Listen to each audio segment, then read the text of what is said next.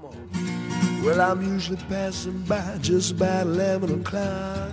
I never stop, I'm usually passing by just around 11 o'clock. And if you let me cool you one time, you'll be my regular stop. All right, boys.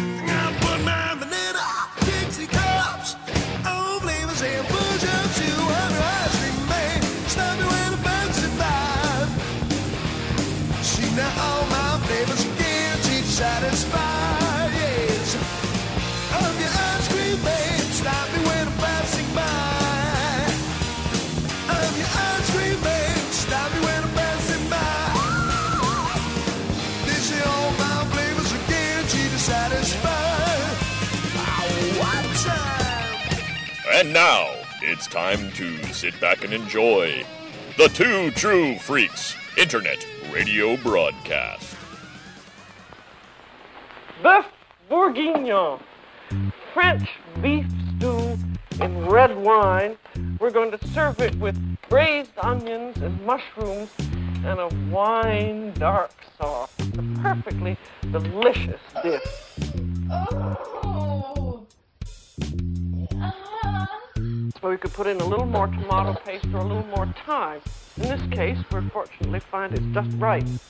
Now for the thickening of it. Now we want to get our pan hot and we're going to saute it in this first until it's brown and then we're going to put it in this pot in which we're going to cook it in the oven. Now this is going to go in a 325 oven and it should cook very, very slowly, just at the bare simmer. And once it's in, except for checking the oven to make sure that it isn't bubbling and boiling, you don't have to look at it anymore. Then all let the sauce drain out, and then we simply put the stew back into the casserole. There. You want the flavor of the onions and the beef to all blend themselves with the stew.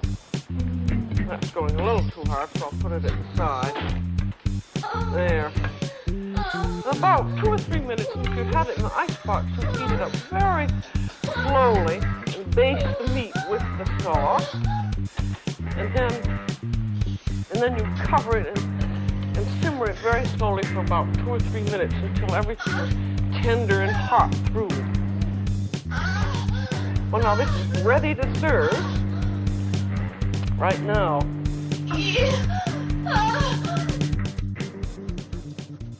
Hi, this is Anita Cox, and you're dirty. It's time for your bath. I'll be gentle as possible, but first, you're listening to Eat It and Beat It on the Two True Freaks Network. Now lay back and let me do the wet work. Hello, and welcome to the first half of the podcast, the Eat It half. I am Bannon Cherry, and I am here with my partner, Mr. Softy.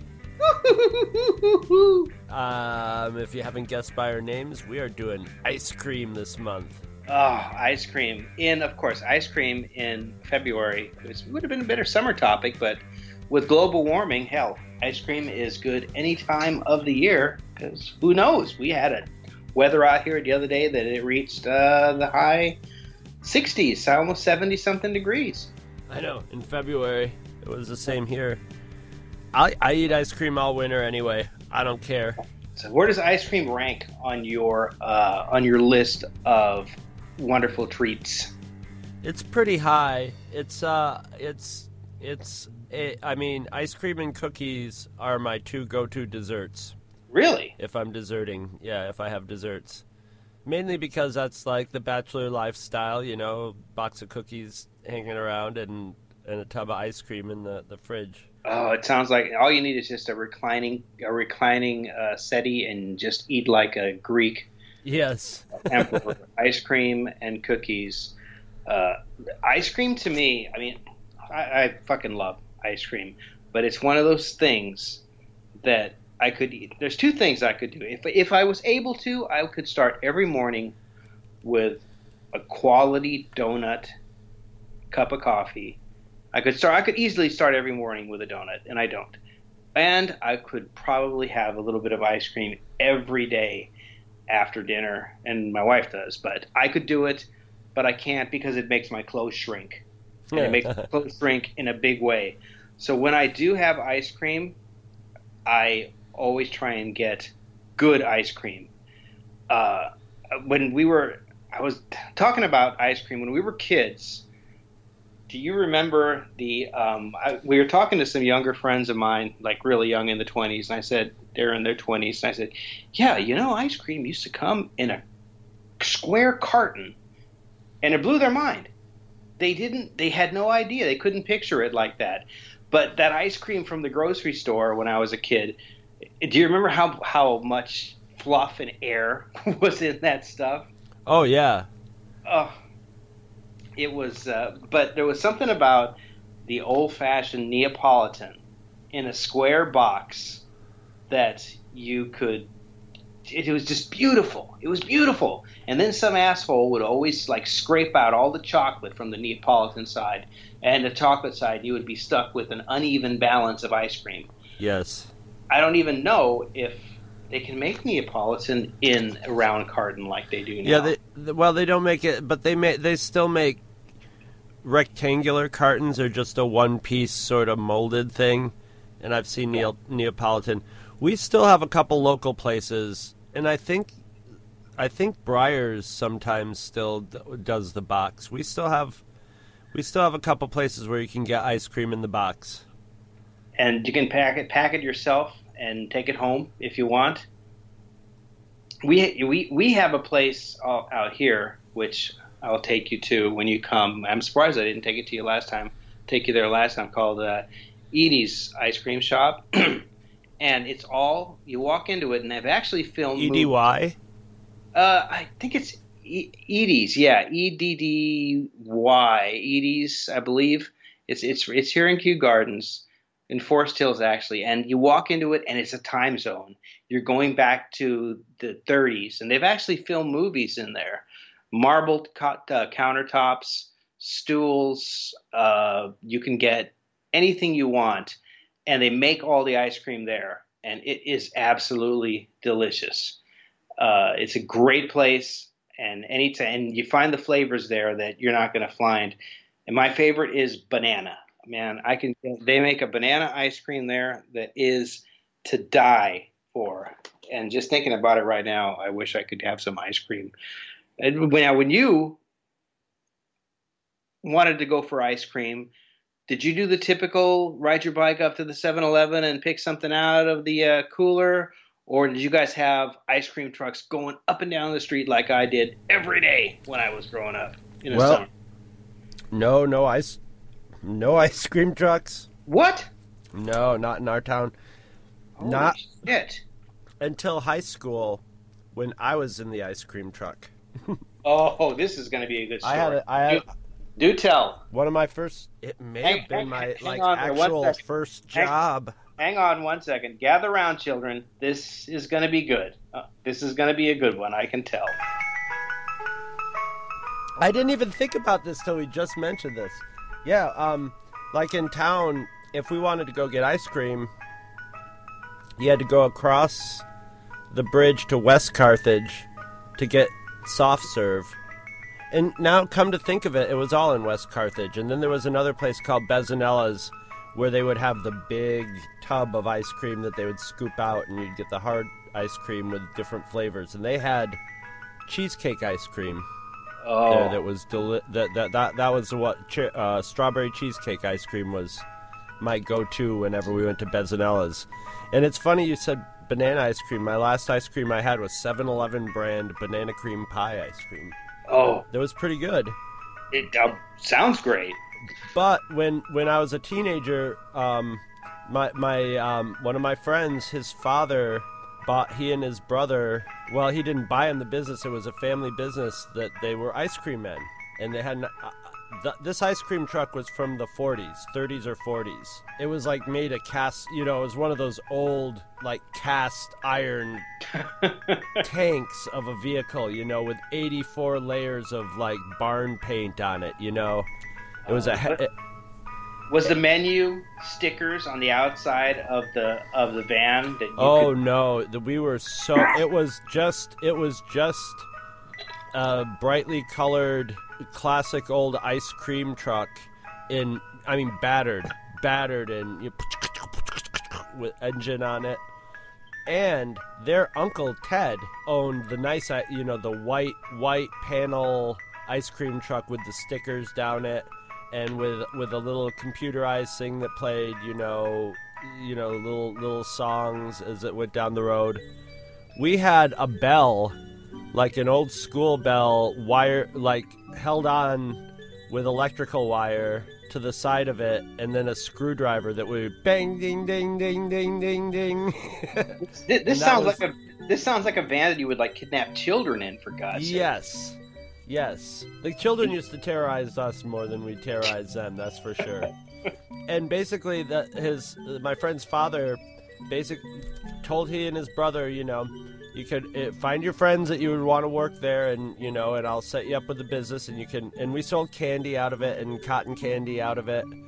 And uh, you know, the truck had a cooler in it, but no electricity to wire it up, so we had to just like shove the ice cream in the cooler and then go out for two hours at a time because that's how long it would stay cold and all the like you know ice cream sandwiches and novelty treats before they would start melting in the cooler so we would you know we would take these we had two or three different two hour routes that we would take and uh and then of course ted would take his ice cream truck and he would follow us and and and try to steal all our business so it was always uh, um, a challenge to try to either outthink Ted or to bribe the kids. Our favorite thing to do.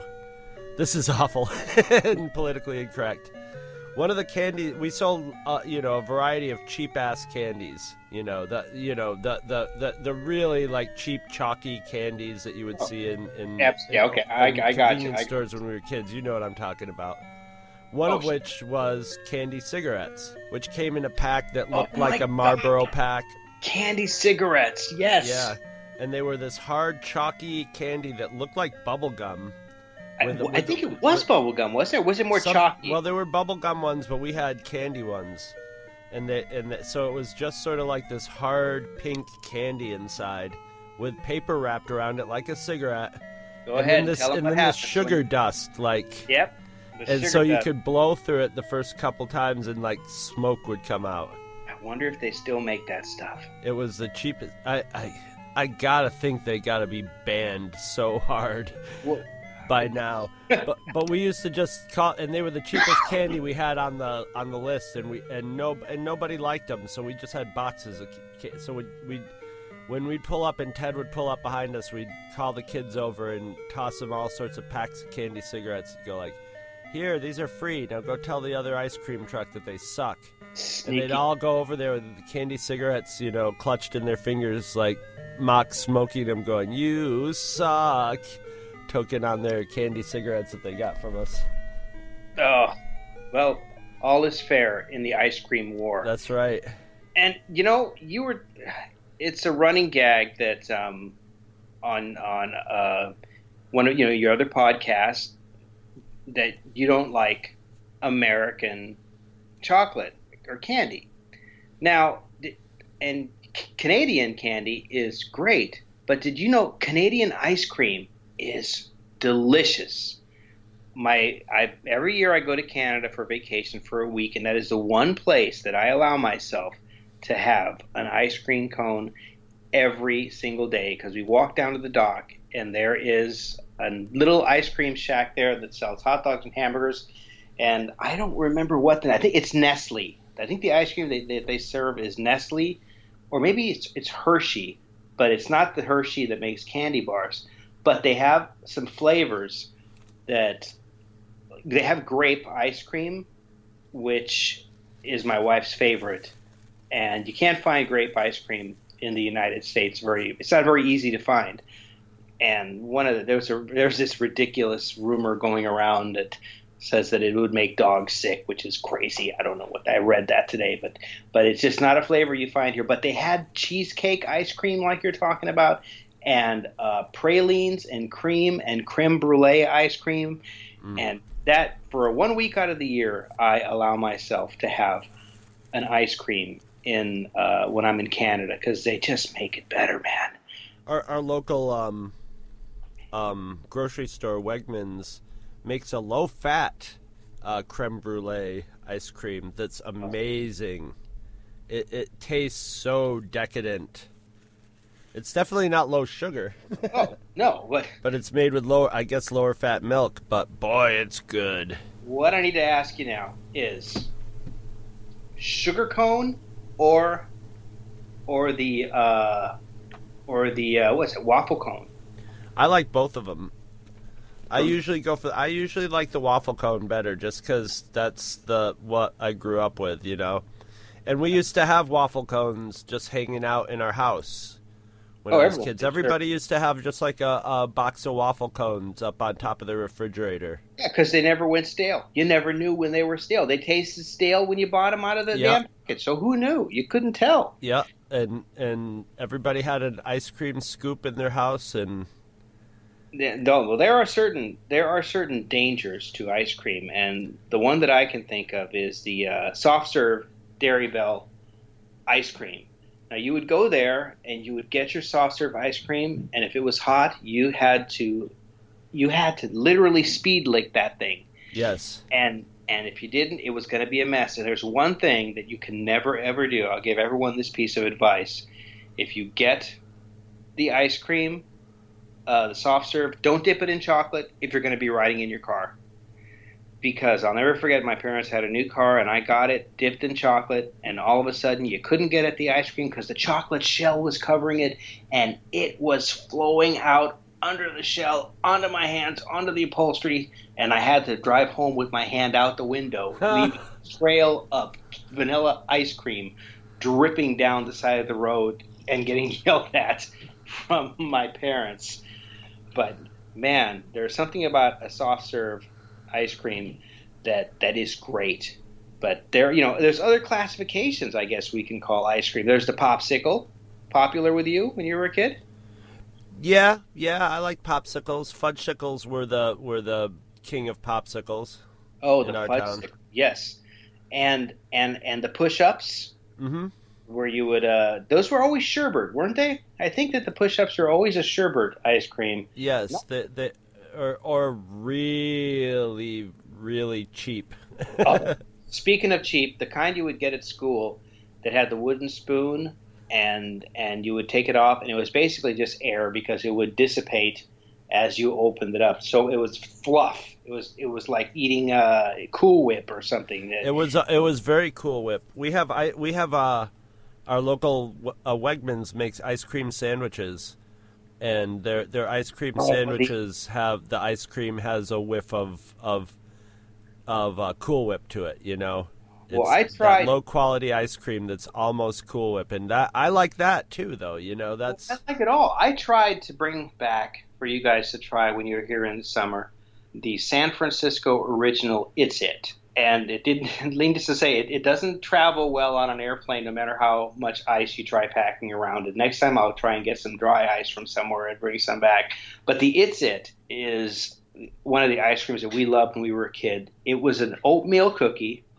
In the middle, you had vanilla ice cream, another oatmeal cookie, and then dipped in chocolate. holy cow.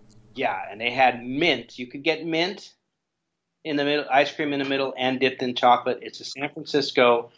Um, it's famous on the West Coast, and it one of my my favorite. I mean, any frozen any frozen treat. Uh, have you ever had a frozen banana? Oh yeah. Yes, I, I, hesitated to bring that up because it's not ice cream. Uh, my roommate Trudy, that is one of her Yeah. go-to ice cream treats. Even though it isn't really ice cream, no, it's not really. It's not really ice cream, but, but you get it at the, at the ice cream shop.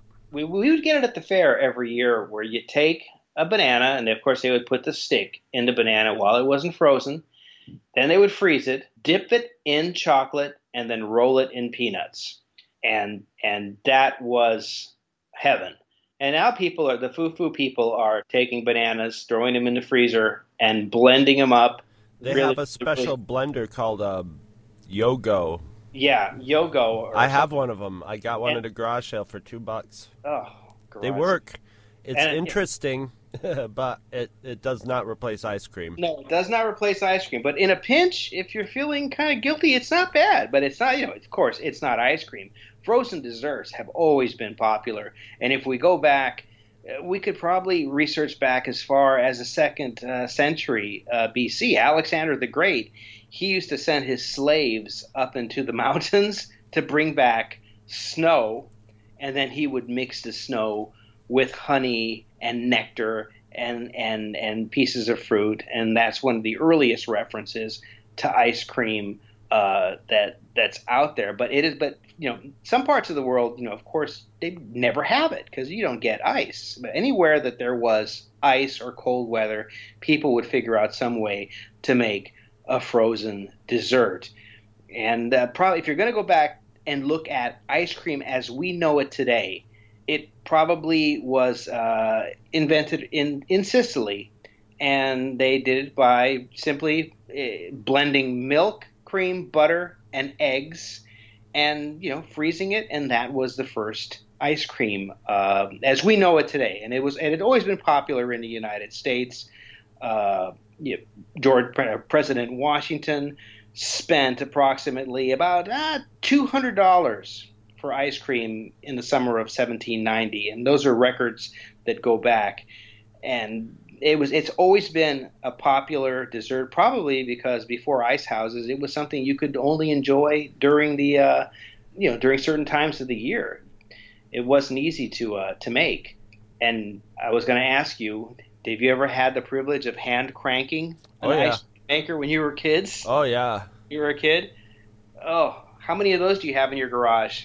there's a couple. Farm? There's a couple in in the in our garages for sure. We've never brought one. Uh, like now, if I ever feel the need to make um, ice cream myself, I'll just throw some in. I'll throw some cream and the f- sugar and flavoring and stuff into a into a baggie, and then you put the baggie, you know, a Ziploc, and then you put it in another Ziploc bag with some um, crushed up, you know, crushed up ice and salt.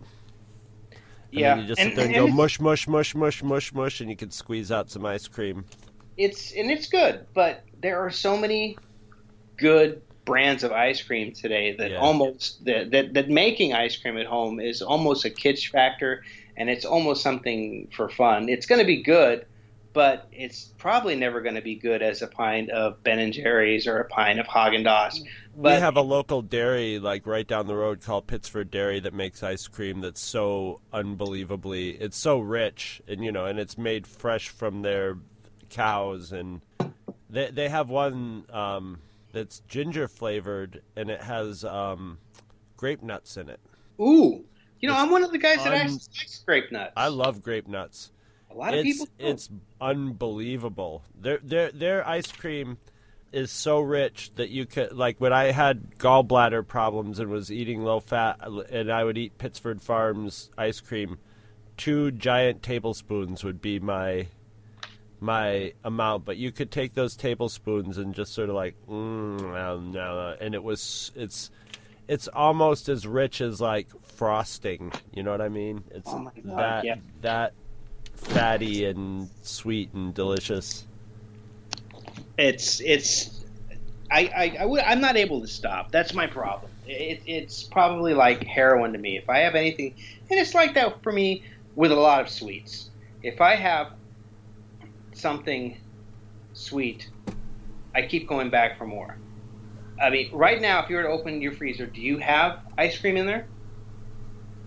I don't have some of my own. There's some Pittsford Farms um, ice cream in our freezer, but it's it's my roommate's and I can't touch it. I no, but I, I mean I, I, I polished off that banana cream ice cream a couple days ago. Usually I do. I usually have have something in there. I'll- I I I really like the I, ice cream with pieces of Oreos in it, and Oh, and of course um um the um chocolate chip cookie dough is is always really good. It's funny you should mention that because I have here a list of the favorite favorite ice creams uh, and the top sellers, and there's some there's some things that you probably uh, wouldn't expect. One chocolate, of course, cho- uh, chocolate and vanilla are right up there at the top, and and people like those and, and variations of such. But we also have. Give me a yay or nay on this, all right? Mint chocolate chip. Yay! But it's not a main pick of mine. Okay, yeah. I just mint ice cream isn't a main pick pick of mine either. Uh, chocolate peanut butter cup ice cream. Uh, not a bit. It's that's almost a little too rich for me. Too it's much, almost too too too too much rich and filling for me. Okay, I agree. Now here's one of my favorites: butter pecan. Yes, a classic. Uh, yeah, that that was that was the the the um four ice creams that like w- that you know would end up in our family freezer were chocolate, vanilla, maple walnut, and that. okay. Uh, cho- uh, Rocky Road. I like Rocky Road, Too much going on. but there is too much going on really. I agree. Uh, and now some of the fruit ones: uh, black raspberry and black cherry are high on the list. I like black cherry. I've always liked cherry ice cream, and And it would have the pieces of like maraschino Yes, like the pieces- in it. dark cherries cut in half. Yep. That's what I loved. And chocolate chip cookie dough is among the uh, the top ice Yes. sellers. And Because yeah, it's got the salt in it too. yeah, you know, it's probably that we've talked about savory and salty mixed together.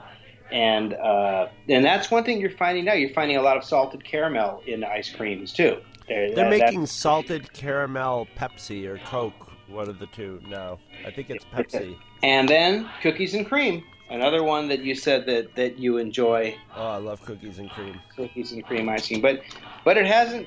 Uh, now, out of the people that that make the big companies right now that make, I don't want to say, I guess you could call it gourmet ice cream. Who makes the best? If you're going to go out and and you're going to pick, are you going to pick one of the uh, one of the grocery store brands that you know you like, or when you splurge, are you going to go with one of the uh, fancy name brands? And if you are, which one are you going to go with?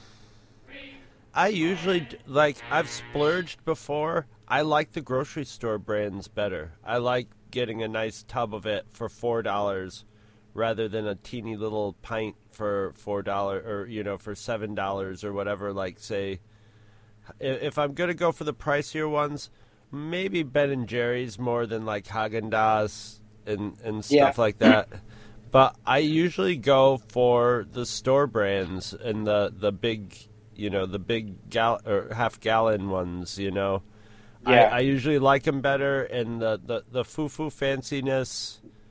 Just I, I, I, I don't care for the foo foo foo fanciness. It, it's it's a it's a gimmick to me. You know, I don't find them that much appreciably better quality. You know, than than the other ones. Yeah, I'm going to go with the same thing. I'm I'm probably going to pick one of the grocery store brands that I like. But if I am going to pick something fancy, which I usually don't do, it's going to be Ben and Jerry's. It'll probably be Cherry Garcia. Cherry Garcia is really good. I mean, it's got chocolate, it's got cherries. But uh, with that, I, I think that, um, of course, our uh, Svengali friend George Herderd, uh, George Leonard Herter, of course, I did a little research, and you're not going to believe this, but he has a take on ice cream. Oh, really? Yeah, I Yes. would never imagine that he would. so, um, as we are trying to prop up his name in uh, in food talk, we're going to talk about real quickly uh, Mill Lac Mille Lacs ice cream or Millie Lax ice cream.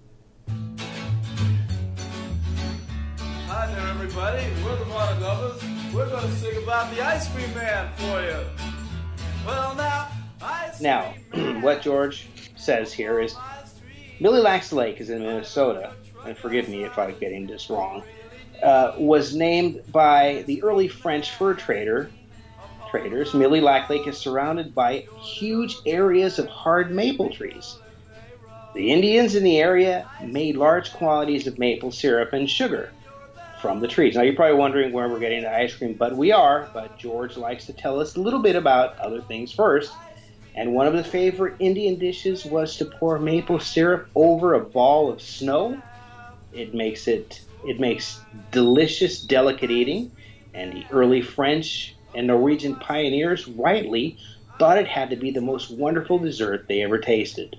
There are no hard maple trees in Europe, and hence no maple flavor. The new flavor, this new flavor, they preferred above all others. Of late years, the maple syrup ice cream does something to the taste of ice cream, and it comes close to something you will never ever experience again. You know, you don't even need pure maple syrup, he says, because maple syrup is a lot like perfume oils as it is much better when diluted. Now, I don't know about that. I don't know about that either. Cane syrup is what is used to dilute it, and the best mixture is 15% cane syrup and 85, 50% uh, maple syrup and, 50, and 85% cane syrup. Any of the well-known brands are good, such as Log Cabin uh, and the like. But I guess he's talking about fake fake syrups. But anyway, here's where he gets into what he likes to do. He suggests that you take your maple syrup and pour it over your ice cream, and you will never put anything over ice cream again because it has a better taste and aroma than any mixture you would ever put over ice cream. And then, of course, he finishes off his little paragraph with a little bitch session that says although it is not generally known Minnesota produces as much maple syrup as Vermont, the cigarette companies, however, buy it all up for tobacco flavoring, leaving none of the maple syrup uh, market, none for the maple syrup market anymore. So, boom. So, George Leonard Herter says, put maple syrup over your ice cream, and I was surprised to hear that that is something that you are familiar with. Oh yeah. Well, I grew up with. I mean, every every every winter it was maple syrup season, and everybody around us was making. There were lots of maples around where I lived, and everybody was making maple syrup. You know, you would you would uh, you would just get this one time a year. All the the fresh maple syrup would come out, and then right next to it would be a bunch of maple syrup candy, and you know related products and everybody used to pour maple syrup on their ice cream. I mean, oh, pancakes I and waffles. Oh boy! It must get kind of gooey when it's poured over the ice cream, and when you eat it, it must kind of be like, like, like, like honey. Sort of. You'd think it would, but it, it's it's strange. It's sort of. Oh, it's delicious. Oh, now uh, a la mode pie, or do you like ice cream just by itself? A la mode pie is great, especially if it's a fresh hot pie. Oh, wonderful! So it starts melting the ice cream, or you know, there's. I mean, you can still go to diners and they'll they'll they'll throw your pie in the microwave and throw a, a um a thing of ice cream, you know, Give big ball ice cream next to it. Do you ever hear about people putting cheddar cheese on pies? Yes, my grandfather used to eat sharp, sharp, sharp cheddar with with apple pie. I read about that my entire life. He he would have little slices of. He would take a bite of pie and then take a little bite of cheddar. I wonder how many people still do that. I don't know. He used to also salt his watermelon. Oh my god, my dad salted his watermelon too, and I and I love salted watermelon. It just brings out the flavor. And yes, it does. And it didn't take people long, like we had mentioned before, to salt some of your ice cream. Very chic now to uh, do that salted uh, sea salt chocolate ice cream or sea salt caramel ice cream or sea salt creme brulee ice cream. Well, society's moving towards we're just going to take everything we eat and mix it all together and just squeeze it into our mouth eventually. Ooh, yeah, I read an article years ago about they tried to do that in prison. You know, they would be easier just to make a food brick where they would put everything, your eggs, your toast, uh, meatloaf, whatever you're having, and make a brick and serve people this brick of food. Didn't go over well. No, I don't imagine. I imagine a lot of bricks got thrown. Exactly. That's what happened. It was brick food fight. but hopefully we don't get to the uh, we're not going to get to the Star Trek food uh, with those little little pellets of different colors Jello Yes. look like. But yeah, uh, there's ice cream. I mean, I, I- I think we did a, a great job of, of covering pretty much everything ice cream related that both of us can, can think about. I love it. You love it. I scream. You scream. We all scream for ice cream. I'm I I'm amazed. I almost said that myself, and I'm amazed we got this far before somebody said that. And it just came up to me right now. I'm like, come on, why haven't we said that? Everyone says that. So, uh, with that, uh, there there's some there's two creepy looking guys in our in our green room, and uh, either with, a, they're with a pint of chubby hubby. well, I don't know, they're licking something. I I don't know. Don't know. I can't make it out what they're licking because the Yeah, windows are all fogged up, but they are definitely licking something, and and uh, and they look kind of sticky and gross. So um, they're banging on the uh, on the green room. So maybe this is a, a good time for us to go grab a a, uh soft serve, a Mister Yeah. Soft, Better than banging in the green room with a soft serve. which I'm sure probably Hey yo! for. Oh, but I'm bumped. All right, we'll be right back after these messages.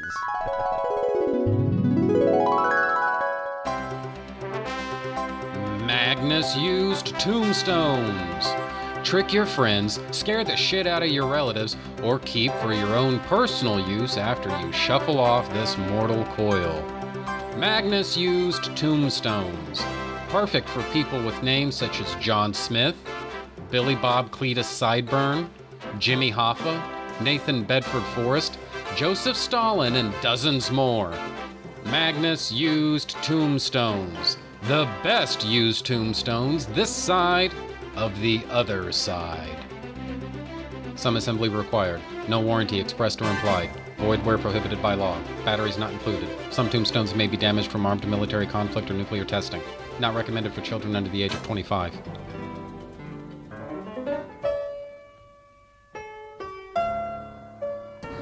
This is Giuliani Town. Everything is ripped apart, everything is shredded. This is a city of such shrill noise, you walk around with a permanent headache. But it's also a city of many restaurants. You may find a few in some other community, but New York has what we call a deep bench.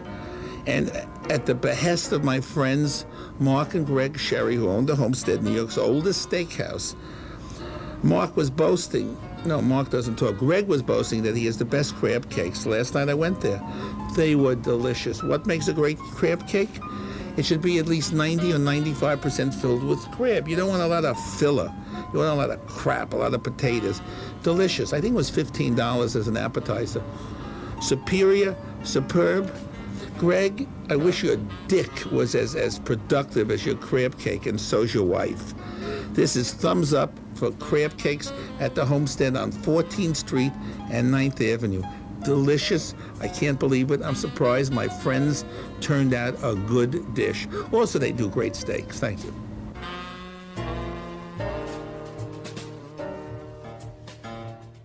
Hello and welcome to Beat It. I am Tim Squares and I'm here with Louis P. Lip. Yeah, and the lip stands for puss, so I'm not going to lie to you. But, you know, I didn't pick it, but it's family name, as always, a family name. And we are going to be covering just Oh, a topic near and dear to our hearts. Oh. Al Goldstein and Screw Magazine. Oh, Al Goldstein in general, the scumbag's scumbag, and I mean that lovingly and caringly. You know, I don't.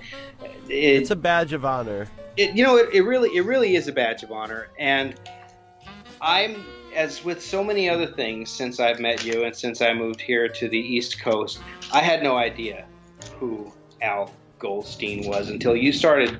You know, you were talking about, yo, Al Goldstein, this, and I, and I said, oh God, I guess I have to not look like I don't know who Al Goldstein was. So I went ahead and I Especially And- since you live in New York, near, you know, in New York City. Oh yeah, and I and I did and I looked it up and it was holy cow. I said this guy is something else. And so the first thing I did, I you know, I'd heard of Screw magazine. It it tried to make a an appearance in San Francisco for a while. It, it didn't work, as as so many as a lot of other of his magazines didn't work. Um, but I uh, I found a book, and it was uh, it's called I Goldstein, and it was written in 2006 along uh, with uh, Josh Alan Friedman, who we uh, have talked about on another show, and who was actually a contributing writer for Screw Magazine. And the first thing I did was I, I, I finished reading it. It was probably the best book I've read in two years. I, I couldn't put it down, and I read it at work. And I don't I don't work at a place where I can hide and read it. I'm out in the open, and people are walking by and there, and and I work in New York, and and everyone that walked by, pretty much would just look at what I was reading and go, "Oh, that guy was a pig." he was a pig, just disgusting. He was a dog. That, and I just it was hilarious. And so the first thing I did, of course, was send the book to you, and uh, and I wanted to ask you what you thought of the book, and I wanted to ask you uh, when you're first uh, were introduced to Al Goldstein, how because you know you were upstate New York, but but you have uh, being here, you were introduced to him, you knew who he was. And I, I, would like to get a little uh, a little story on how you were introduced uh, to this guy. Oh, yeah, okay. wh- where I grew up was like a total cultural vacuum. It, there was nothing up there. It wasn't until I got out of that town and into uh, uh, literally the first day of college when I'd moved out of my hometown to a larger city, and the the college bookstore at my college blew away anything that we had in you know in my local area as far as what the the quality of books and the the the, the quantity of interesting books as compared to just you know what they would like even a Waldenbooks in in northern New York was just full of crap. So the, my first day at college, I picked up this book called High Weirdness by Mail by the Reverend Ivan Stang, a directory of the fringe, mad prophets, crackpots, kooks, and true visionaries. And this is in the days, well, um, the church is a subgenius is another topic, totally. But uh, Re- Reverend Ivan Stang is one of the founders of the Church of the Subgenius. And this book is basically the internet wait trying to happen before the internet. Before the internet, and all the weirdos on the internet, you had to, if you wanted to get true kookiness or we, you know somebody ranting about their their conspiracy theory, you had to find them and write them, and be like, hey, uh, like like the joke on The Simpsons. I'm intrigued by your opinion, and I would like to subscribe to your newsletter. and um, um, Ivan Stang printed this whole book basically uh, of he'd done all the legwork, and here's where you can find all your UFO conti- contactees, religious fanatics of all different stripes, you know, political conspiracy theorists, free energy stuff, and uh, so there's a and and this was during the golden age of zines and and um, mail art where you would get your name on a list and and you would make art and you would mail it out to the list and it would mail you would mail off five envelopes that would go to people and then you would get you know 10 envelopes in the mail full of other people's art and you would trade back and forth. Um, so he had a, a section called rudeness and the sex wars. So it's uh, you know about rude magazines and stuff. And i got to this one part and it just uh, okay. I, I am gonna read in its entirety the entry for Screw magazine out of um, High Weirdness by Mail. It's it's titled "The Greatest." Screw Milky Way Productions, Old Chelsea Station, New York, New York, 10011. What a great loss to mankind that Screw is known mainly to New Yorkers, unless you subscribe, which you should. This really belongs with the humor listings, except that it's so much funnier than anything else there, it'd make the others look bad. In fact, I've decided to drop that whole listing from this book. They're all so hopelessly lame compared to Screw and the Subgenius. The blowjob shots peppering this tabloid ensure sales. Otherwise, this is far more than a stroke mag. The, the editorial rants are more effectively anti authoritarian than any of those in any political rag. I can't believe they haven't been shut down yet. What makes. What with all the porn collages in which they make it appear that say Ed Meese is getting it from Ronald Reagan. The news on sex discoveries and sex rep- repression are presented in a pun mangled style that is somehow better for gut yucks, unless you're uptight about it, than any legit humor book I can think of. Great regular features like Smut from the Past, Dependable Consumer's Guide to Porn and Live Sex in Every Medium, and more. It's bi weekly, you get to know the writers and the format, and after a few issues, you'll be hooked. When someone like Liberace dies of AIDS, Screw goes nuts. nuts in bold type. Call me politically incorrect, then go fuck yourself. One year, 26 issues is 2350. A pittance for one of the noblest publications listed herein. And so, from that point, and then, of course, one of my first friends that I made in school happened to be from Brooklyn. And actually, my and and my first girlfriend that I had was from Brooklyn. So, I was go I was taking trips to Brooklyn to to visit her parents, and he was always going home to visit his mom. So every time he would go to New York, he would go to everybody, go, anybody want anything from New York City? And I'd be like, pick me up a copy of Screw. And the first time he gave me this look of like, oh, and then he just like sort of gave me the little point of like, you got it. and so uh, every time he went home, I knew when he was coming back, I knew I had my issue of Screw coming in. You know, he'd come in the door and I'd be like, come on, fork it over. So if you lived in, say, Kansas City, which we'll get into later, yeah, something happened to Al in Kansas City, and Right. if you lived in other parts of the country, you probably never heard of Al Goldstein, would you say? There'd be no re- there. There'd be really no reason to unless you were somehow interested in the pornography world in a hardcore, ma- you know, in a deep manner. Unless you were in the business, maybe. You know what I mean?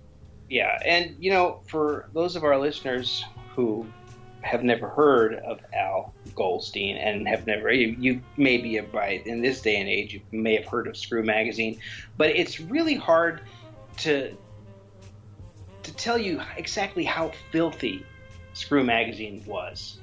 I mean, you, you, you got magazines like Hustler, uh, uh, and you think, okay, Hustler is absolutely filthy. Then you get into some of your trucker magazines, and they're filthy, and Jugs. But how filthy would you say Screw Magazine was? And how do how do we explain to people just how filthy it was? It was filthy within, and pushing the envelope of the law.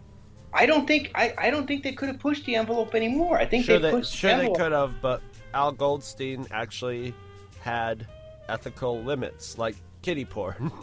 Well, of course, yeah, that's that's true. Except when it came to his his adult son. But that was a re- that, that was that's a collage. that's that's editor- that was editorialized. It, it, it was. Well, for those of you that don't know or, or know very little about Alvin Al Goldstein, he was born January 10th, 1936. And uh, he was based, you know, he was just an American uh, pornographer. And people called him a hairy, sweaty, cigar chomping fatso and he claimed to have about 7,000 sexual partners in his lifetime.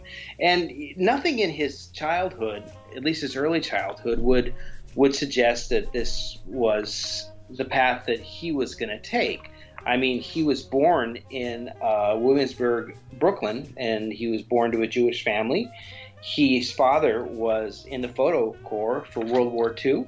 Uh, and he attended a, you know a boys high school and then he later on went ahead and served in the military in the signal corps and uh, he was this is around the time of the korean war and his father called in some favors so he never actually went to korea but he surprisingly enough he did wind up going to cuba and taking some pictures that he really shouldn't have taken and got thrown in a cuban jail for a while and he was uh, released finally.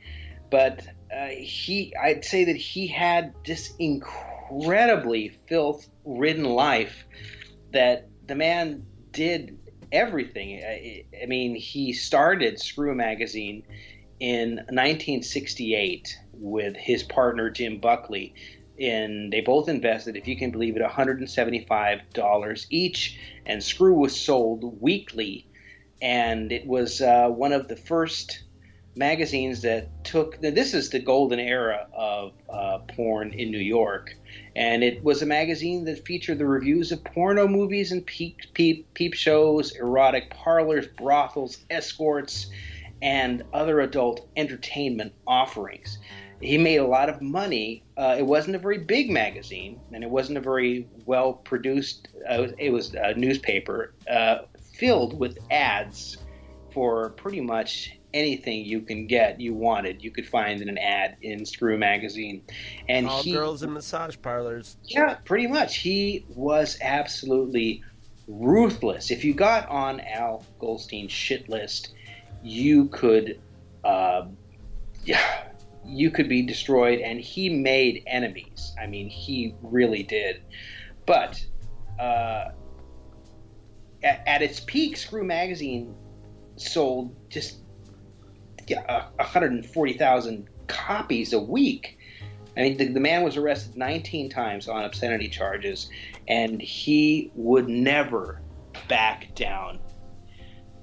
He fought everything that was thrown at him. But you have an issue of Screw Magazine that I do, and uh, if there's so much to talk about Al Goldstein, but if if you could, it, it, talk about the magazine and it's, it's cheap newsprint. It's it's ink that rubs off on your hands. Surprisingly, some pretty good uh, artwork was featured in some of the magazines. Well, Josh had Adam Friedman, Alan Yeah. Friedman. His brother is Drew Friedman, who's an Oh. accomplished underground cartoonist I had no idea. and okay. would do would do a lot of the covers for Screws.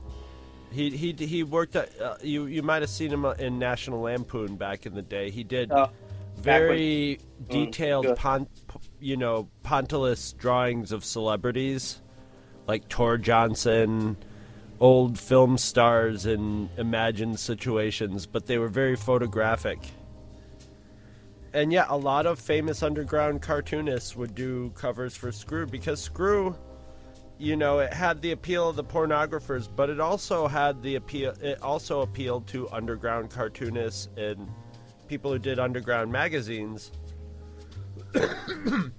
because Ivan Stang was not being hyperbolic when he said this is more anti-authoritarian than most political commentary. Oh, Yeah, I yeah, mean- absolutely. Screw never, never. No It- quarter it- at all. Yeah, it ne- it promised never to ink out any pubic hair at all, or chalk out any organ, and we apologize for nothing. We will uncover the entire world of sex. You see, well, there was there was uh, like two of- two of my biggest heroes, and and um, Al Goldstein. They, they already made a biopic of Larry Flynt, which is a great movie. Yeah. Milos Forman's one of my favorite favorite directors, and that movie is is is a beautiful thing. They need to make an Al Goldstein biopic because I um. Oh, what the hell is that one actor's name? He he was in. Have you ever seen the movie John Dies at the End? No, I have to look him up real quick, even though I might have to edit this out. This this is the hardcore research that we bring you. And, and while you're looking it up, you could buy Screw for 25 cents at its peak. At, at its peak, and and uh, he would insult everybody. He didn't care. He was not a fan of Nixon, and some people say that uh, his problem started when he first came out and said that J. J. Edgar Hoover was gay. And, While and right- J. Edgar Hoover was still alive, everybody knew J. J. Edgar Hoover was gay. some people say that's where his troubles may have put him on the radar. I mean, he actually on the cover says, J, "Is J. Edgar J. Edgar Hoover a fag?" And right there, he didn't care, and um, and and whatever he wanted to do, he did, and he lived that type of Well, lifestyle. like like that the the the closeted. This is one of my weird theories. The closeted gayness of J. Edgar Hoover was like his ultimate display of power. because he used to go to like parties in Washington with his boyfriend, both of them in drag, and stuff like that. And his power was that everybody knew nobody was gonna say a peep, you know, in public, and that was like the testament to J. Edgar Hoover. He could do what he wanted, at which w- at the time was would be completely scandalous and ruin him, especially at his position and, and what he was doing. You know, nowadays it'd be like, yeah, whatever, J. Edgar, you know, but uh, the and the Al, and the Al Goldstein would print that while J. Edgar Hoover was alive, even in his last gasps of life. That's like taking your life in your hands. Yeah, in, in I way. He just wanted. I mean, he just wanted to get this guy, and I think it set him on the road. But he got involved with mafia in mafia tangles too, and has had his ass saved by mafia friends who Yeah, who John- scuttled hits on him and stuff well, like John that. Well, John Gotti uh, was a friend of his, and he, when the Pope came to town, put on his magazine. This is to sell you that nothing was safe from him. Pope's going to come to town and tour all of the men's restrooms, and well, the mob didn't like that, and he was afraid that they were going to have a hit on him. And they actually, a couple of goombas broke into his office and held him at gunpoint and robbed all of the people that that were working with him. And most of them, there were just a bunch of hippies and scumbags, and as he will tell you himself. Uh, it, later on, and they said, "Hey, we don't like you. The family doesn't like you talking about uh, the Pope."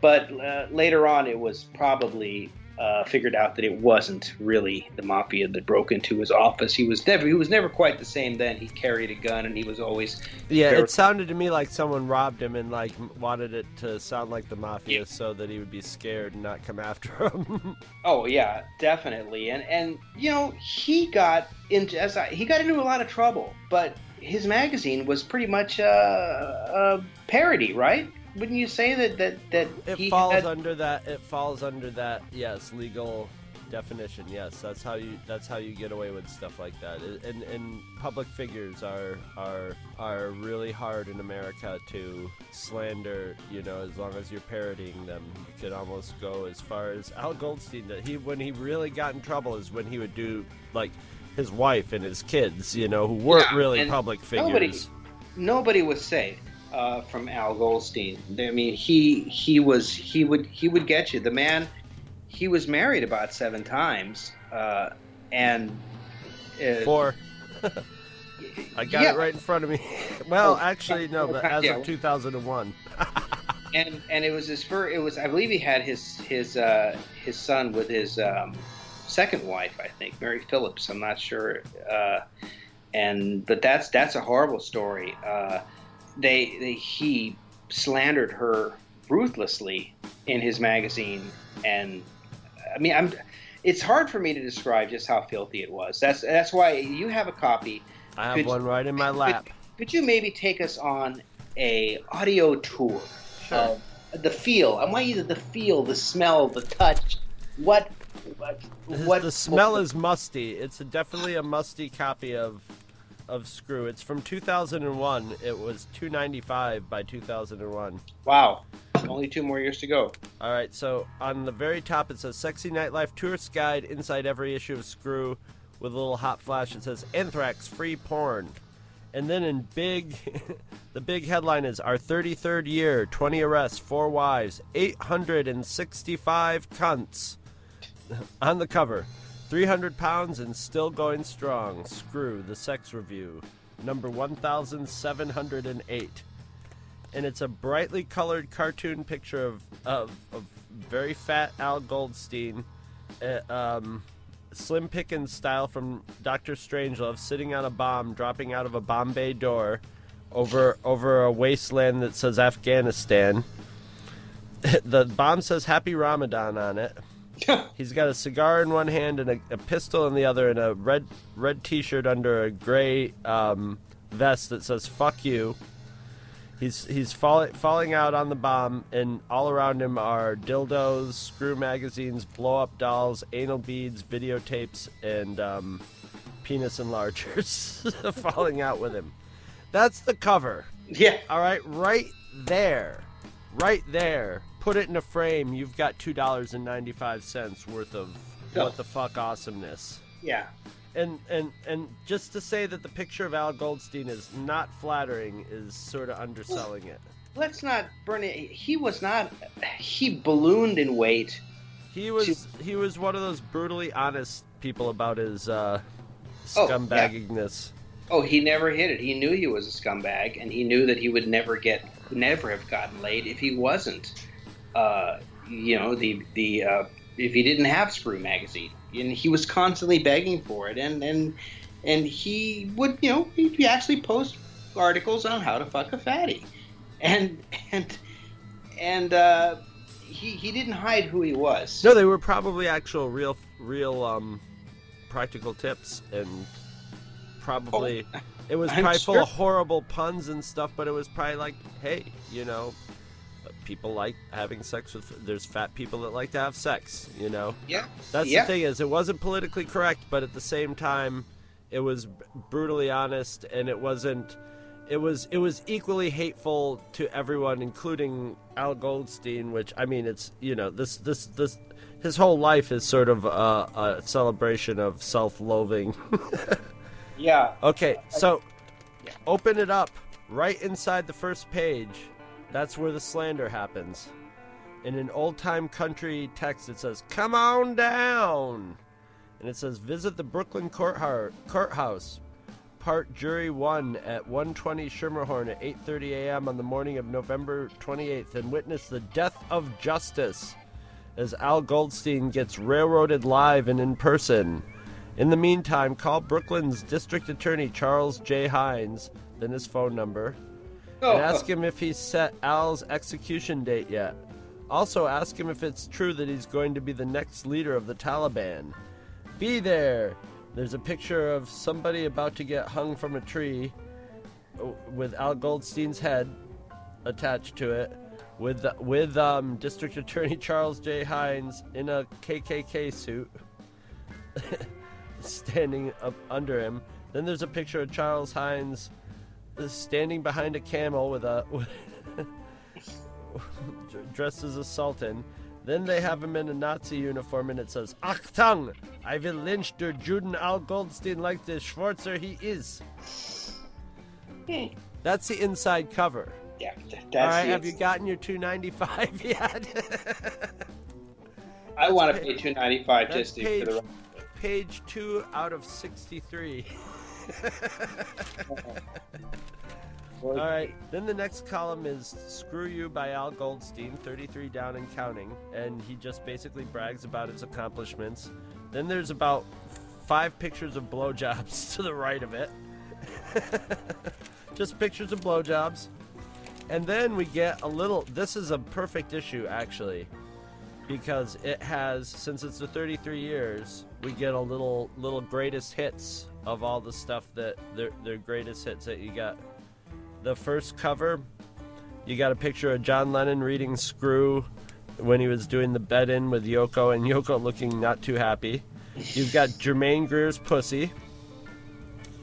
and which is very um, i had a roommate who copied this picture and we used to have it hanging above the doorway of our house when we lived there Very nice. um, the next page is 1974 to 1978 and um, it's got uh, the pictures the, the famous pictures of jackie o- jackie onassis naked.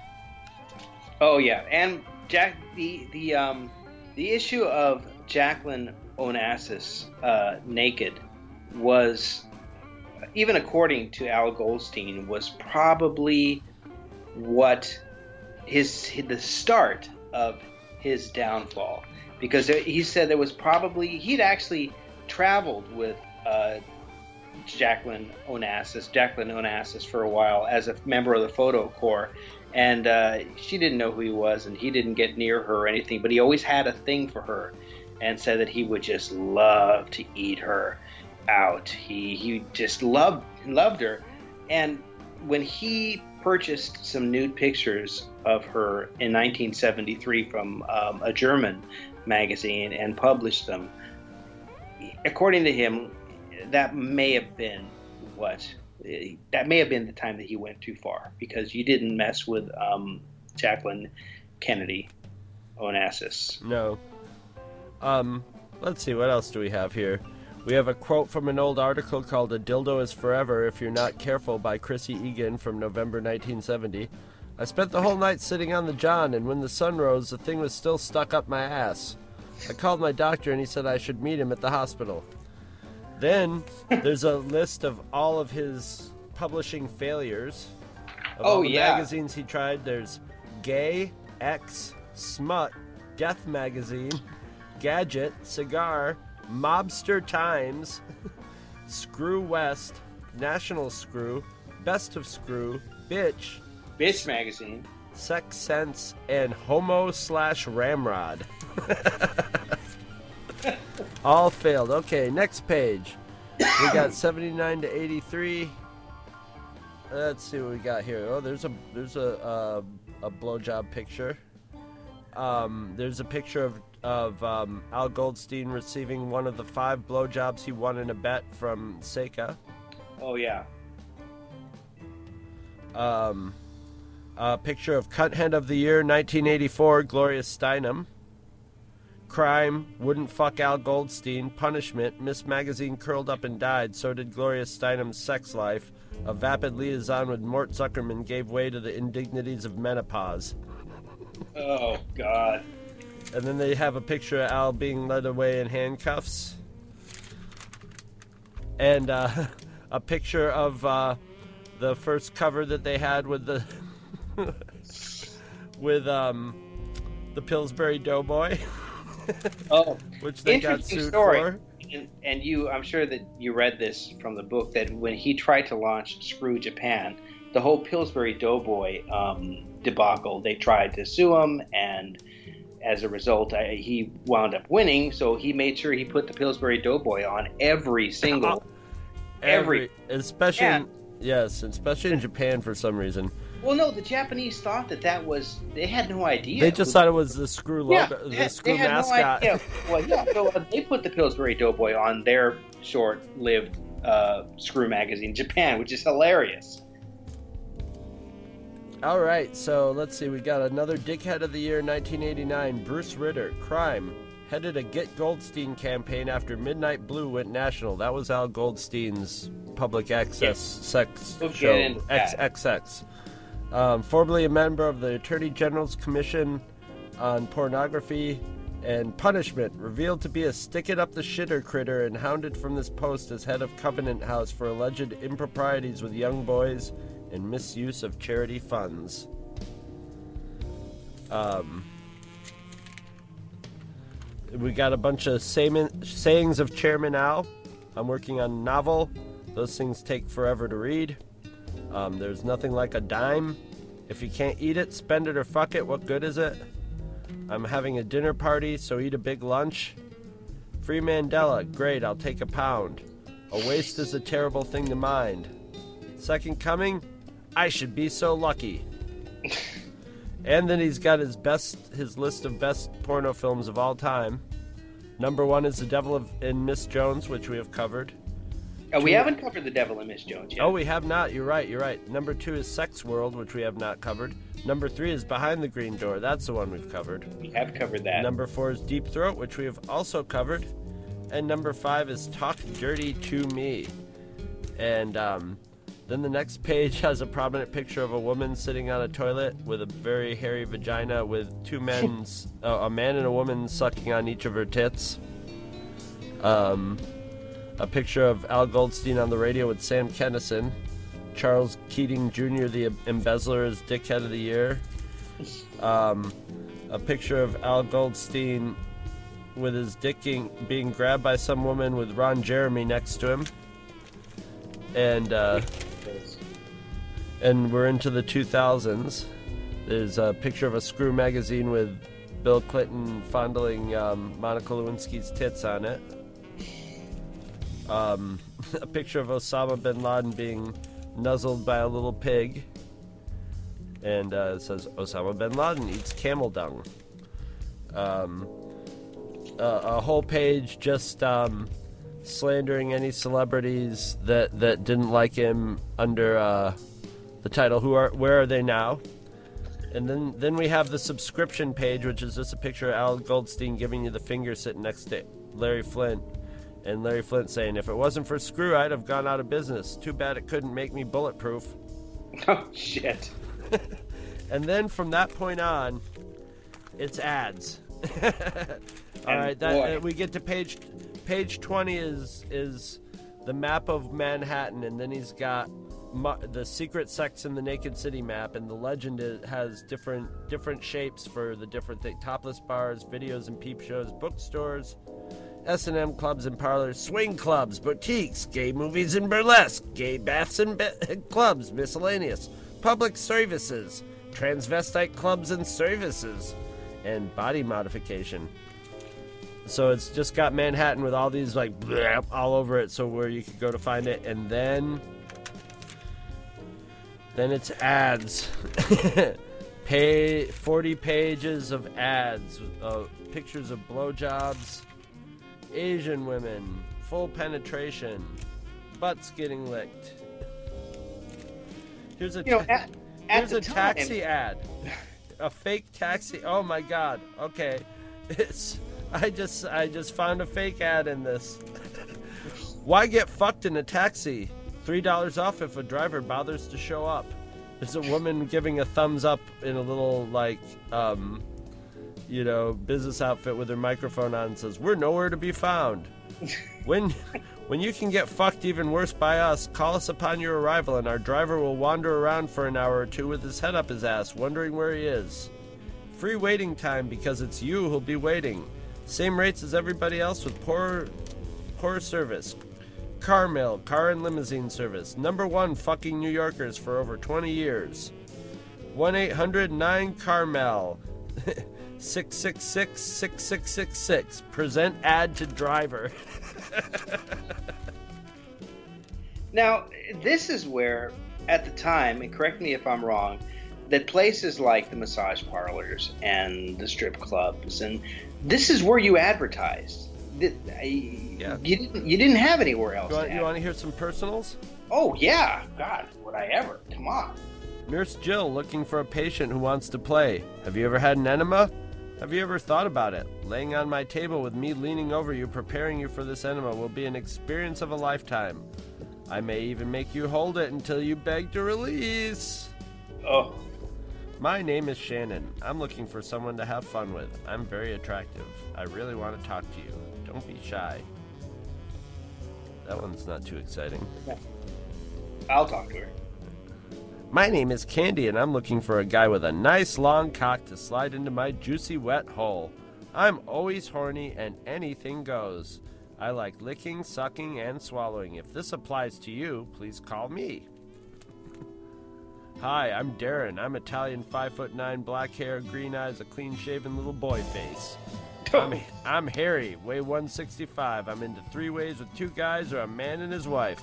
I love fantasies. I don't know why I'm giving him a southern accent. I love fantasies. The more obscure, Give, give him the, the, teenage, uh, the teenage, the teenage kid from The Simpsons accent. I love fantasies. There the more go. obscure, the better. I would almost do anything with the right people. Call me up. Hi, this is Paul and Rebecca, and we're an uninhibited couple. Yeah, here we go, uninhibited couple. We've never done anything like this before, uh huh. But we'd really like to try, and if you leave a message in our voice mailbox, we will get back to you. I'm a straight male, and she's a bi female, and we're looking for another male or female, or both, and we'd really like to try something new. He'll work with you. So you know, these are like real people and and escorts. You know, mixed just mixed in together. I would say probably ninety five percent escorts. Here's Veronica loves to have her feet worshipped. You can suck on her toes and dart your tongue in and out of each one while you're on your knees. Don't forget to sprinkle honey dust on them so they're extra sweet. If you're really good, I'll even let you rub your cock in between my arches and come. But remember, you have to clean up your mess. Oh, of course, it's only good manners. And I am looking for a little pussy boy who is ready for the ultimate mistress. I am very beautiful and I demand to be totally worshipped. You will be trained to suck cock and be fucked and love getting cum baths. That's Al. Take off all your clothes and get down on your knees, you pathetic whore, and prepare to be controlled. You belong to me now.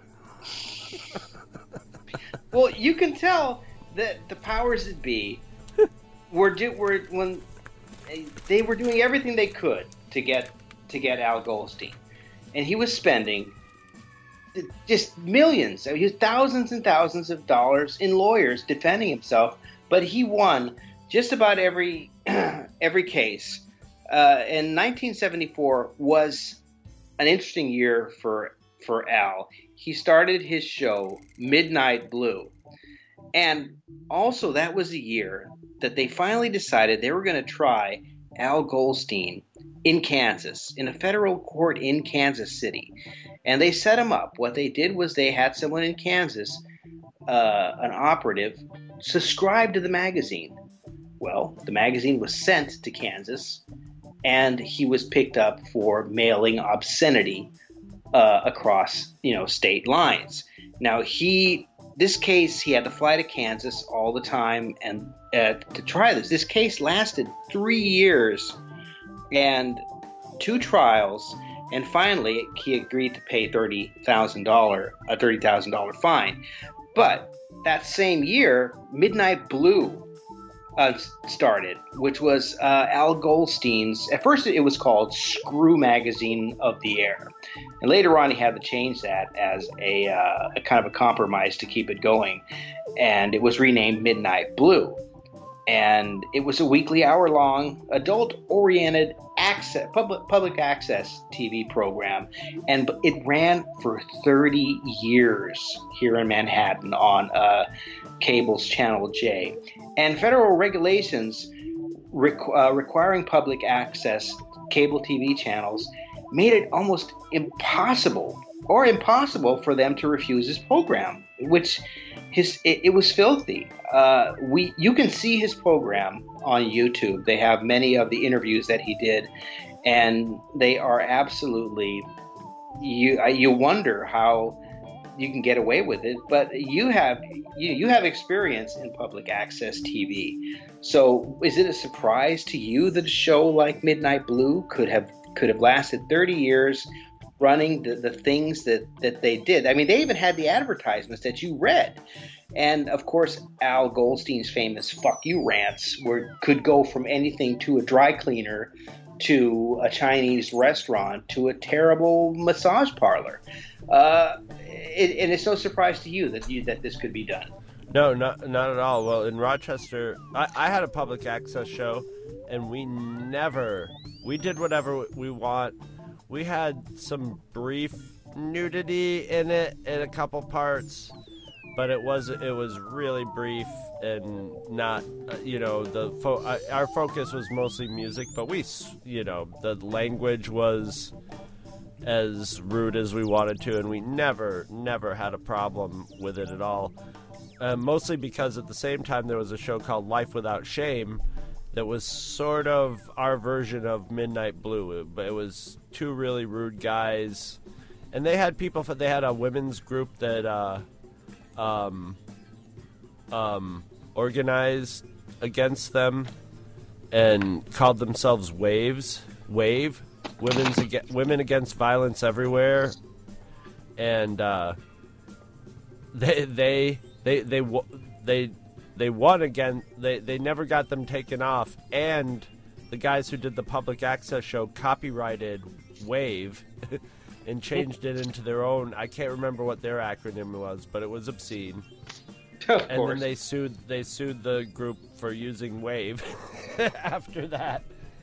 And they, they you know they had to jump through hoops and go from you know they they eventually almost got their own sort of public access channel to themselves, a separate one, in with people's attempts to try to keep them at least segregated. Because I mean, they would do full nudity and, and rudeness on their show. Al Goldstein did full penetrate had full penetration. Oh penetration. yeah, and it's shocking to me how this could have gotten away. But you know, these were interviews that he did with you know erotic film stars, uh, um, R. Crumb, and he pulled nothing back when he asked these people. And Most of his, you know, his interviews followed a certain pattern. Like he'll talk about something, and then all of a sudden say, "So you take it up the butt? Will you give me a blowjob? Can I eat your pussy?" I mean, that's what these interviews were, and. Uh, you know, it, it to me it was like, wow, how could this ever be on TV? But this was public access TV. Could now, this wouldn't fly today, would it? Sure, I think so. I think Wow. I think I think it would probably fly even even. I, I mean, it flew then. It flew then, and I mean, look at look at regular TV today. Regular regular TVs right up to nudity, and cable TVs even has a little nudity every once in a while, and swearing and stuff. So, and and plus, you know, I mean, there's sort of a blasé attitude towards porn nowadays because it's not it's it's readily available privately and not like in the old days where you had to you had to go buy it or something like that. You know you go on the if you have the internet you have porn. So Yeah. people are pretty are less shocked by it. I mean it was i'm trying to think of what year it was. It was probably 89 88 that i went to brooklyn with my girlfriend the first time. And you know we were sitting up in her parents living room late at night after everybody went to bed. And she said well here's your chance to see some uh, some uh, new york city public access. And there were many channels you know. It was you know the first thing we the first thing i was was like let's i want to see midnight blue. So boom on to mid, watching midnight blue and we were just like holy shit this is porn. She's like and you know she's from brooklyn you know there's part of her she's just like yeah yeah whatever. You know that morning the next morning when we got up i was listening to howard stern you know on on the radio. So it was just like this full getting the full new york experience at that and and i th- i don't know if i don't think howard stern was even syndicated at that point. I think he was just a, it was just a new york new york city thing.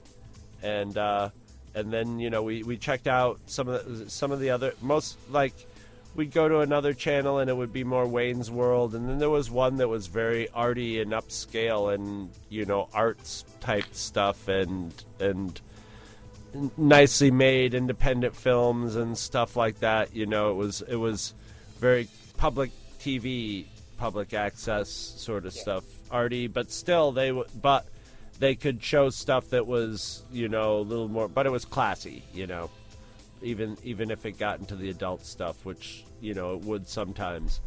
But nope, there was Al Goldstein. Every night you could watch some porn on if you had cable in New York City. Just Well, you can imagine. I mean, by this time he had a successful magazine. He had a cable TV show that he was making, you know, money on the advertising on. Al Goldstein was a millionaire. He had a lot of money. He had a beautiful house in Florida that people would throw garbage at, and he wound up erecting a statue of a large middle finger, flipping anyone off that wanted to, to drive, you know, to, to go by his house in their boat. Uh, and he was a he was a spendaholic was one of Al's problems. He would come into his office in the morning, and the first thing he would do was take out all of the magazines, uh, the catalogs that would come to his desk, Hammacher, Slamaker, and all this stuff, and purchase thousands of dollars of Chotsky's computers that he'd never even opened. He had a watch fetish, millions of dollars in watches, and he was burning through money uh, like like crazy. well, he's a glutton too. It was just like Yeah, I mean- anything he could consume, he wanted to consume it. You know. what are we gonna? How can we say anything nice? I mean, most eh, you read the book. Well, that's It's- his personal. What what what I well I admire the the that he put himself out there Yes, warts and all, and I also admire that like there were a lot of people that like fight for the First Amendment and stuff, and they try to dress up what they're defending sometimes, and he's just like. No, going into a going into a massage parlor and getting a little tug job. There's nothing wrong with that, you know. And, There's and nothing wrong. And and he paved the way for what other people could do. Uh, you know, we people. You know, a lot of people that came after him owe Al Goldstein a lot because you know he wasn't gonna. He didn't back down. He did make. You know, and eventually uh, the money he was shelling out to to buy Hammacher Schlammaker gadgets and lawyers. I mean, he was spending a lot of money And defend- getting divorced many times. getting- that helps. divorced. Yeah, a lot. Uh, his his partner Jim Buckley, who he finally who he started Screw magazine with, decided that you know what this is enough for me, and and I, I don't want to be in this. So Al bought him out, and then what really happened that brought him down was in 2002 he started to harass uh, one of his secretaries, uh, and he put her phone number in his magazine, and he encouraged readers to call her and say and just ask her, hey, you know, please stop being a cunt.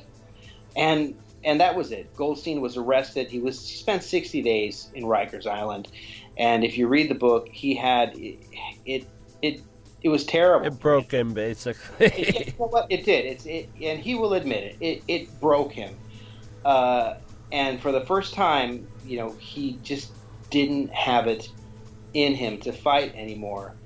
Uh, he he wound up getting a plea, you know, a plea bargain. He had to apologize. well, his health was gone. His money His was gone. was gone. Any support Money- from anybody was gone, pretty Yeah. much, except for like Penn Jillette and yeah, strangely enough, people. Penn Jillette, uh, everything everything was gone. He started he as quickly as he you know he thirty years he amassed his fortune, and all of a sudden here he is. He had basically no money. It's hard for me to understand, uh, but glutton, like you said, he had no money, nothing at all, and in 2003 he was unable to make payroll, and only 600 copies of the magazine were sold of the last issue, and it.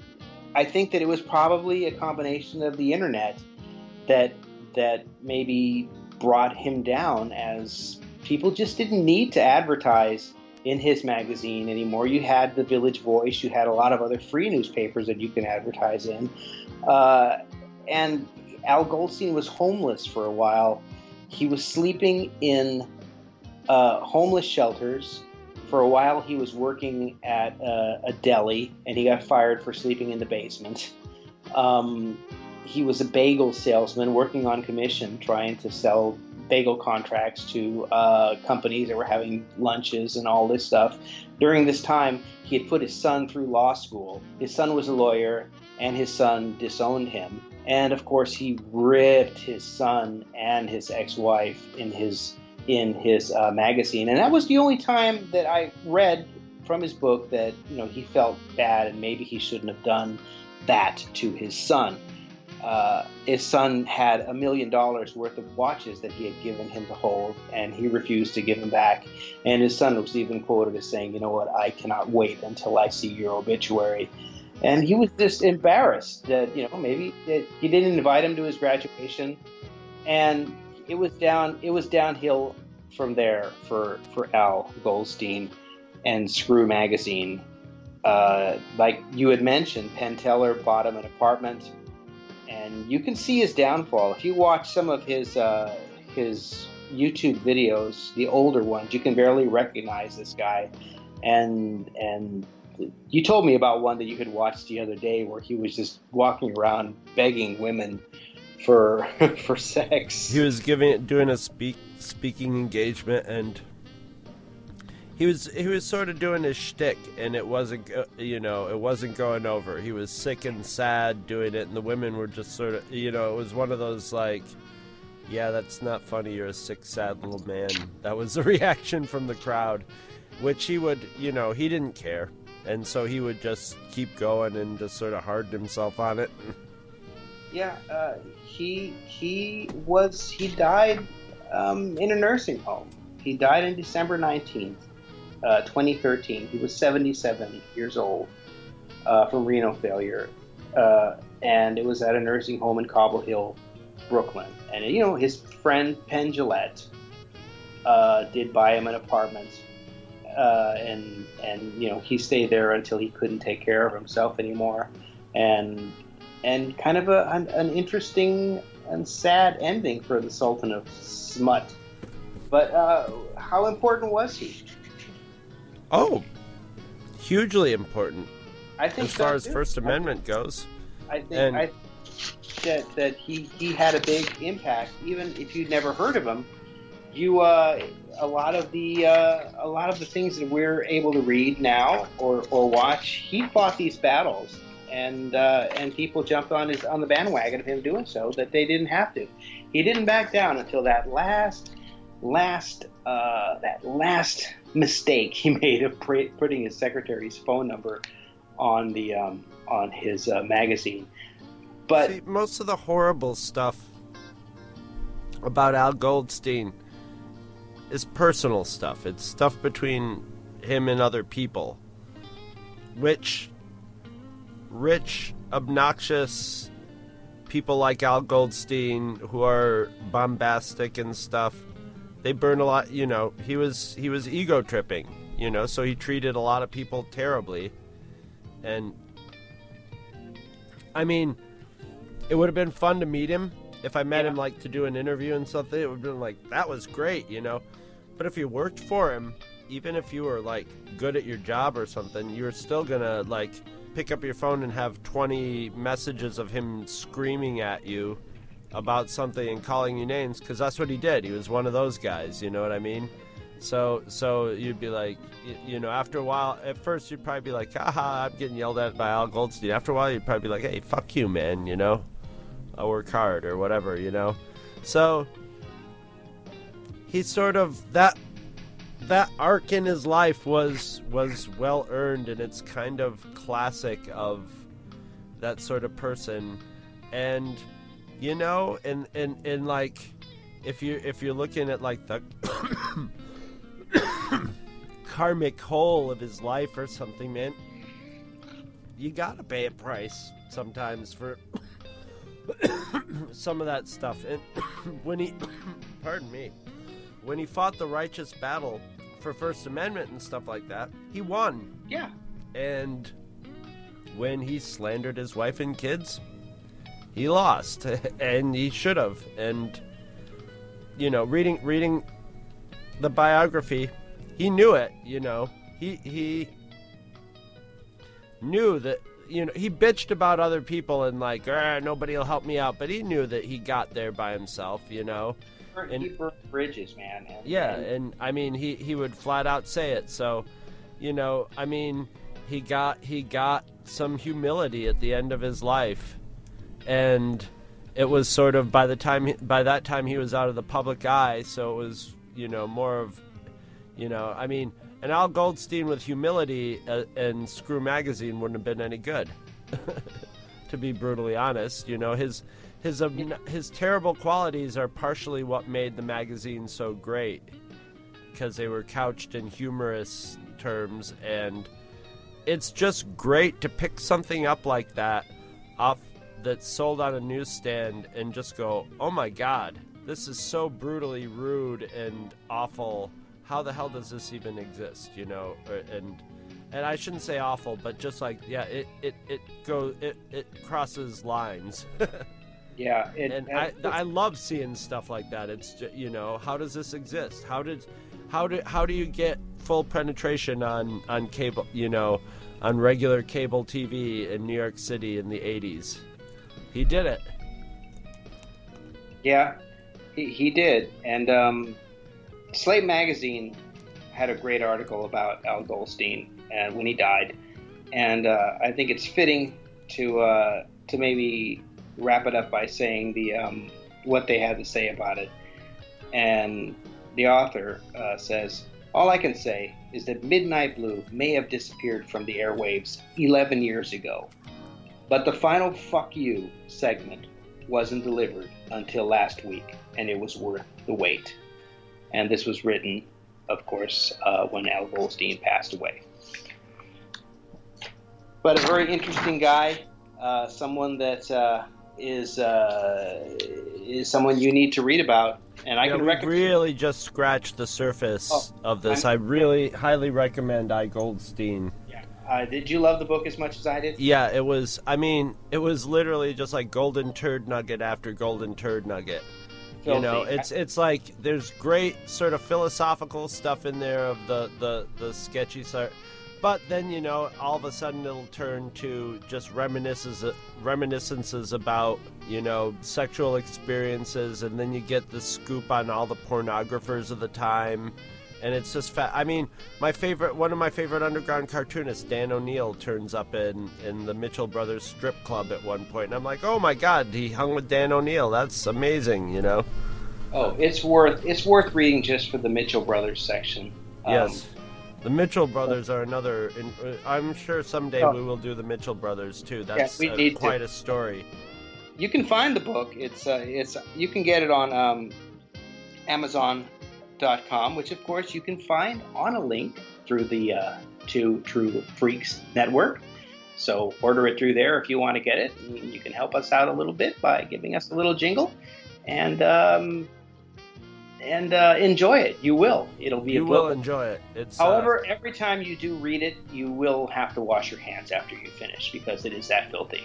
So, get get a bottle of hand gel, get the book, learn a little more a little more about Al Goldstein. Watch some Midnight Blue on uh, YouTube. yeah, YouTube is filled with hours of Midnight Blue. You can you can just you can binge on Midnight Blue.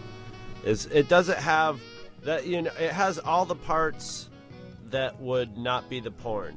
You know, because otherwise it was just flat out porn movies. But all Yeah. the parts that connected him in the interviews and stuff, which are not, I should say, not porn free. especially the one you sent me. Although the ventriloquist one was probably the funniest, one of the funniest uh, videos we watched that I watched that you sent me.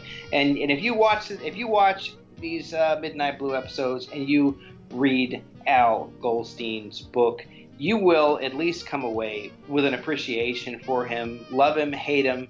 He was a very important guy in the industry, and uh, he made he made a lot of things happen that probably wouldn't have happened had he not been around.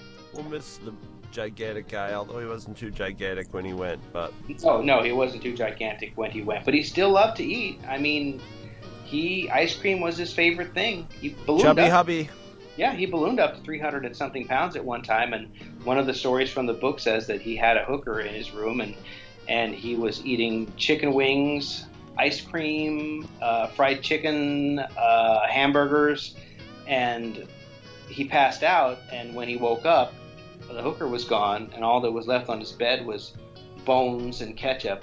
And for a brief moment, he thought that perhaps he had eaten her yeah, he called up And- Ron Jeremy. he called Ron Jeremy and said, I think I ate the hooker.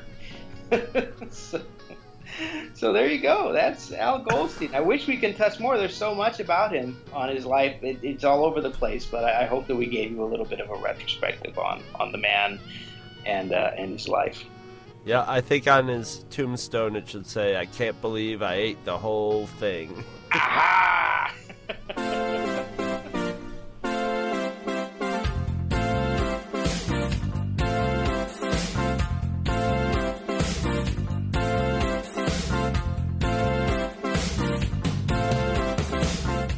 If you shop at Amazon.com, please consider using the link at twotruefreaks.com to shop there. If you use this link to go to Amazon and then you shop, Two True Freaks gets a little cut of what you buy and it doesn't cost you anything extra. So you get to shop as usual and help out the Two True Freaks at the same time. Visit our website at twotruefreaks.com. Two True Freaks is always spelled T W O T R U E F R E A K S. You can email Two True Freaks directly at two true freaks at gmail.com. Two True Freaks and all of its excellent affiliates are available on iTunes, and you can choose to subscribe to either the entire network if you wish, or pick whichever individual shows you want to follow. We have so many shows to choose from, there's just bound to be one that appeals to your particular fandom. Just search Two True Freaks with an exclamation mark at the end, space, and the number two. You can find Two True Freaks on Facebook. Just search for Two True Freaks. If you ever leave your house and you actually have friends, why don't you tell them about Two True Freaks? If you've enjoyed our show, please, won't you take a moment to rate us on iTunes? That helps others find the show too. Thanks for listening. And join us every Monday for new episodes of Two, Two True Freaks.